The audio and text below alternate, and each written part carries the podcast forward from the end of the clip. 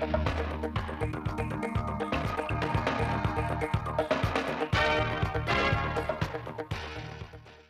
kính chào quý vị và các bạn đến với bản tin thời sự 16 giờ ngày 27 tháng 2 của Đài Phát thanh và Truyền hình Thanh Hóa. Chương trình đang được thực hiện trực tiếp trên sóng FM tần số 92,3 MHz. Dịch bệnh COVID-19 đã ảnh hưởng đến tiến độ thi công của các dự án đầu tư. Tuy nhiên, được sự hỗ trợ của chính quyền địa phương, đặc biệt là Ban Quản lý Khu Kinh tế Nghi Sơn và các khu công nghiệp, nhiều dự án đang được khẩn trương đẩy nhanh tiến độ thi công để về đích, phục vụ kế hoạch phát triển của doanh nghiệp và sự phát triển chung của tỉnh.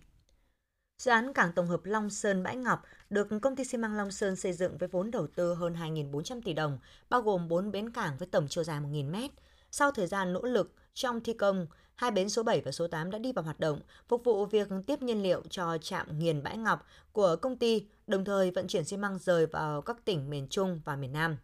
Hiện tại chủ đầu tư và nhà thầu đang tập trung huy động mọi nguồn lực tiếp tục thi công bến số 9 và số 10, đưa toàn bộ dự án vào vận hành trong quý 1 năm 2022, phục vụ hoạt động logistics của trạm nghiền Bãi Ngọc và kinh doanh dịch vụ cảng, đáp ứng nhu cầu vận tải hàng hóa bằng đường biển của các doanh nghiệp trong khu vực. Đối với dự án nhà máy nhiệt điện BOT Nghi Sơn 2, sau khi vận hành thương mại tổ máy số 1, chủ đầu tư và các đơn vị thi công cũng đang gấp rút hoàn thiện các bước cuối cùng để đưa toàn bộ dự án vào hoạt động trong tháng 5 năm 2022, góp phần đảm bảo an ninh năng lượng quốc gia, đáp ứng nhu cầu điện cho công nghiệp và sinh hoạt, góp phần đóng góp lớn cho sự phát triển kinh tế xã hội của tỉnh Thanh Hóa. Tính đến thời điểm hiện tại, khu kinh tế Nghi Sơn đã có 265 dự án đầu tư trong nước với tổng vốn đăng ký đầu tư trên 146.000 tỷ đồng và 23 dự án đầu tư nước ngoài với tổng vốn đăng ký đầu tư gần 13 tỷ đô la Mỹ. Trong đó có 131 dự án đã đi vào hoạt động và 157 dự án đang triển khai thực hiện. Vì nhiều dự án đang được thực hiện đúng kế hoạch và chuẩn bị về đích cho thấy công tác thu hút đầu tư tại đây ngày càng đi vào thực chất. Kết quả đầu tư này sẽ không chỉ đem lại lợi ích cho doanh nghiệp, cho nhà đầu tư mà còn làm tăng năng lực sản xuất cho các ngành, các lĩnh vực, đồng thời tạo sự lan tỏa trong làn sóng thu đầu tư vào địa bàn tỉnh.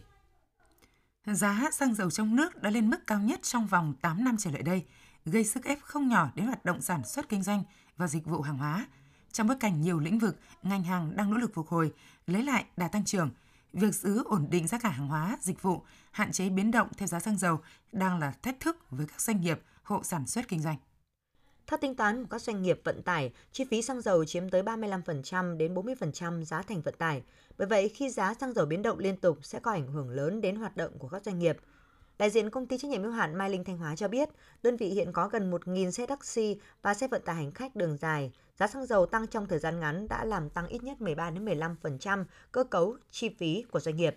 Trong khi đó, diễn biến phức tạp từ dịch bệnh COVID-19 khiến lượng khách sử dụng dịch vụ giảm mạnh, nên đến thời điểm này đơn vị vẫn đang cân nhắc tính toán việc có điều chỉnh giá cước hay không. Với các ngư dân, giá xăng dầu tăng cao cũng đang là thách thức trở ngại trong việc duy trì hoạt động đánh bắt hải sản và dịch vụ hậu cần nghề cá trên biển. Với giá xăng dầu tăng như hiện nay, bình quân mỗi chuyến biển, chi phí của ngư dân phải tăng thêm từ 20 đến 25%, không chỉ tác động mạnh tới các ngành sử dụng nhiều xăng dầu như dịch vụ vận tải, đánh bắt thủy sản, mà giá xăng dầu tăng cao còn tác động trực tiếp làm tăng giá thành sản phẩm hàng hóa trong khâu lưu thông phân phối. Điều này làm giảm sức cạnh tranh của hàng hóa sản xuất trong nước và tạo áp lực lên quá trình phục hồi sản xuất kinh doanh của nhiều ngành hàng lĩnh vực. Trong tháng 2 năm 2022, huyện Bá Thước, tỉnh Thanh Hóa ước đón được hơn 1.900 lượt du khách đến tham quan nghỉ dưỡng. Tính chung từ đầu năm đến nay, huyện Bá Thước đã đón khoảng 4.500 du khách đến địa bàn. Đến thời điểm hiện tại, trên địa bàn huyện Bá Thước có 93 cơ sở lưu trú, trong đó tổng số cơ sở lưu trú dạng nhà nghỉ tại các xã, thị trấn là 20 cơ sở, với số lượng 185 buồng phòng, 289 giường, công suất đón khách trên 430 lượt khách một ngày đêm. Bên cạnh các địa điểm du lịch cộng đồng đã biết từ nhiều năm nay như khu bảo tồn thiên nhiên Pù Luông, Bản Hiêu, Bản Đôn, huyện Bá Thước cũng đang nỗ lực xây dựng các điểm đến mới, trong đó điểm nhấn là khu vực Cao Sơn, gồm 3 bản Son Bá 10 thuộc xã Lũng Cao, nằm ở độ cao trên 1.000 mét so với mực nước biển, khí hậu mát mẻ ôn hòa, Son Bá 10 có điều kiện phù hợp để phát triển du lịch cộng đồng. Hiện tại khu vực này đã xuất hiện một số homestay, nhà lưu trú cung cấp dịch vụ ăn nghỉ cho du khách. Tiếp theo là phần tin trong nước. Thưa quý vị, theo Bộ Y tế, trước tình hình diễn biến phức tạp của dịch COVID-19, nhu cầu sử dụng trang thiết bị y tế, bộ xét nghiệm SARS-CoV-2, máy đo nồng độ bão hòa oxy trong máu SPO2 tăng cao dẫn đến việc khan hiếm nguồn cung, có hiện tượng đầu cơ găm hàng hoặc lợi dụng dịch bệnh để định giá bán trang thiết bị y tế bất hợp lý. Bộ Y tế đã có văn bản gửi các đơn vị sản xuất kinh doanh nhập khẩu trang thiết bị y tế về việc đảm bảo cung cấp trang thiết bị y tế phục vụ phòng chống dịch COVID-19. Bộ Y tế cũng đề nghị các đơn vị nâng cao trách nhiệm doanh nghiệp đối với cộng đồng đạo đức kinh doanh, không được nâng giá trục lợi trong các hoạt động cung ứng phòng chống dịch. Ngày 27 tháng 2, đại diện lãnh đạo tỉnh Bình Dương cho biết, theo kế hoạch, giữa năm nay, bệnh viện 1.500 giường sẽ hoàn thành, đưa vào hoạt động. Việc đưa vào hoạt động bệnh viện 1.500 giường không chỉ đáp ứng nhu cầu giảm tải cho các bệnh viện trên địa bàn, còn đáp ứng chuyên môn theo kỳ vọng của nhân dân. Đội ngũ ban giám đốc, trưởng các bộ phận chuyên môn điều hành bệnh viện 1.500 giường là các giáo sư, phó giáo sư, tiến sĩ có thời gian công tác lâu năm tại các bệnh viện lớn của Trung ương, chủ yếu ở thành phố Hà Nội và thành phố Hồ Chí Minh. Để đáp ứng nhu cầu nhân lực dài hạn, Bình Dương sẽ xây dựng trường đại học y để đào tạo bác sĩ. Trước mắt, một khoa y đã được thành lập vào ngày 25 tháng 2 vừa qua tại trường đại học Thủ Dầu Một, một trường công lập. Trong cuộc chiến chống đại dịch COVID-19, Bệnh viện Nhi đồng Thành phố Hồ Chí Minh là một trong những lá chắn cuối cùng bảo vệ các em nhỏ không may nhiễm COVID-19 nặng. Từ năm 2020 đến nay, bệnh viện đã cứu chữa cho gần 1.000 em nhỏ, giúp các em khỏi bệnh và trở về trong vòng tay gia đình. Đối với các em và gia đình, tinh thần áo trắng là có thật. Đó chính là các y bác sĩ điều dưỡng ở Bệnh viện Nhi đồng Thành phố Hồ Chí Minh. Trong đại dịch, mỗi thiên thần áo trắng ở bệnh viện Nhi đồng, thành phố Hồ Chí Minh đều đã dồn 200% sức lực để cứu chữa các bệnh nhi nhiễm COVID-19. Hiện nay, khoa nhiễm của bệnh viện còn 19 bé đang điều trị, trong đó chỉ có một ca nặng duy nhất. Công việc không còn quá áp lực như cách đây vài tháng, nhưng các bác sĩ điều dưỡng ở đây vẫn luôn sẵn sàng túc trực cho mọi tình huống. Họ chỉ mong các gia đình tuân thủ phòng dịch thật tốt để bảo vệ cho các bé và để tất cả sớm cùng nhau đi qua dịch bệnh. Bộ Giao thông Vận tải vừa có văn bản gửi Ủy ban dân các tỉnh, thành phố Hà Tĩnh, Quảng Bình, Quảng Trị, Quảng Ngãi, Bình Định, Phú Yên, Khánh Hòa, Cần Thơ, Hậu Giang, Bạc Liêu, Kiên Giang, Cà Mau, Đồng Nai, Đồng Tháp, An Giang về việc triển khai nghị quyết của chính phủ về dự án xây dựng công trình đường bộ cao tốc Bắc Nam phía Đông giai đoạn 2021-2025. Theo đó, Bộ Giao thông Vận tải đề nghị Ủy ban dân các tỉnh, thành phố chỉ đạo các sở ngành địa phương liên quan phối hợp với các ban quản lý dự án của Bộ Giao thông Vận tải hoàn thành công tác thỏa thuận các nội dung về hướng tuyến, đường gom, hầm chui dân sinh, cầu vượt, nút giao, mỏ vật liệu xây dựng thông thường hoàn thành trước ngày 10 tháng 3 năm 2022. Theo nghị quyết được Quốc hội thông qua, dự án xây dựng công trình đường bộ cao tốc Bắc Nam phía Đông giai đoạn 2021-2025 gồm các đoàn từ Bãi Phọt, Hà Tĩnh đến Cam Lộ, Quảng Trị, từ Quảng Ngãi đến Nha Trang, Khánh Hòa và từ Cần Thơ đến Cà Mau. Dự án gồm 12 dự án thành phần với chiều dài khoảng 729 km, tổng mức đầu tư khoảng 146.990 tỷ đồng.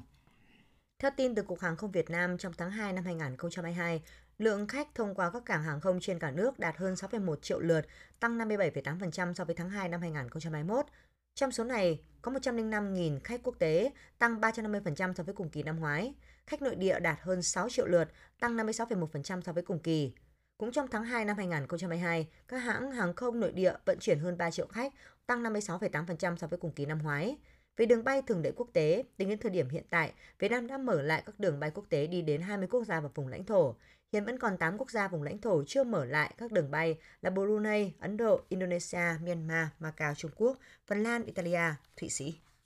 Ủy ban dân thành phố Hồ Chí Minh vừa ban hành đề án hỗ trợ phát triển hệ sinh thái khởi nghiệp đổi mới sáng tạo thành phố Hồ Chí Minh giai đoạn 2021-2025 với mục tiêu hỗ trợ nâng cao năng lực đổi mới sáng tạo cho 3.000 doanh nghiệp. Đề án đặt ra một số chỉ tiêu cụ thể đến cuối năm 2025 hỗ trợ nâng cao năng lực đổi mới sáng tạo cho 3.000 doanh nghiệp, ươm tạo, phát triển 1.000 dự án khởi nghiệp đổi mới sáng tạo, phát triển 100 doanh nghiệp khởi nghiệp đổi mới sáng tạo, tiếp cận nguồn vốn đầu tư mạo hiểm. Giai đoạn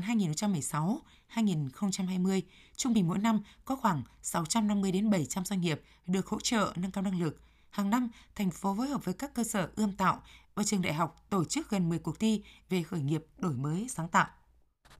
Phát biểu tại buổi giao ban phòng chống dịch hôm nay, ông Trung Ngọc Anh, Chủ tịch Ủy ban dân thành phố Hà Nội yêu cầu ngành chức năng cần có biện pháp giảm tải ngay cho hệ thống y tế cơ sở, bởi nhân lực ở trạm y tế đang phải tập trung giảm tối đa các thủ tục hành chính xác nhận F0, thanh toán bảo hiểm.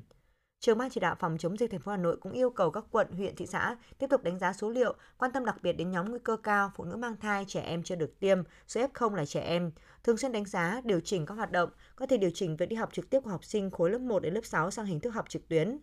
theo dự báo của các chuyên gia, số ca mắc ở Hà Nội vẫn sẽ tiếp tục tăng cao và khả năng có thể đạt đỉnh trong nửa tháng nữa, tùy vào các biện pháp phòng chống dịch. Ông Trung Ngọc Anh cho rằng đây là thách thức, áp lực rất lớn đối với hệ thống y tế cơ sở nếu không kịp thời đưa ra các giải pháp công nghệ cùng với ý thức người dân. Quý vị và các bạn vừa theo dõi bản tin thời sự 16 giờ của Đài Phát thanh Truyền hình Thanh Hóa. Xin kính chào và hẹn gặp lại.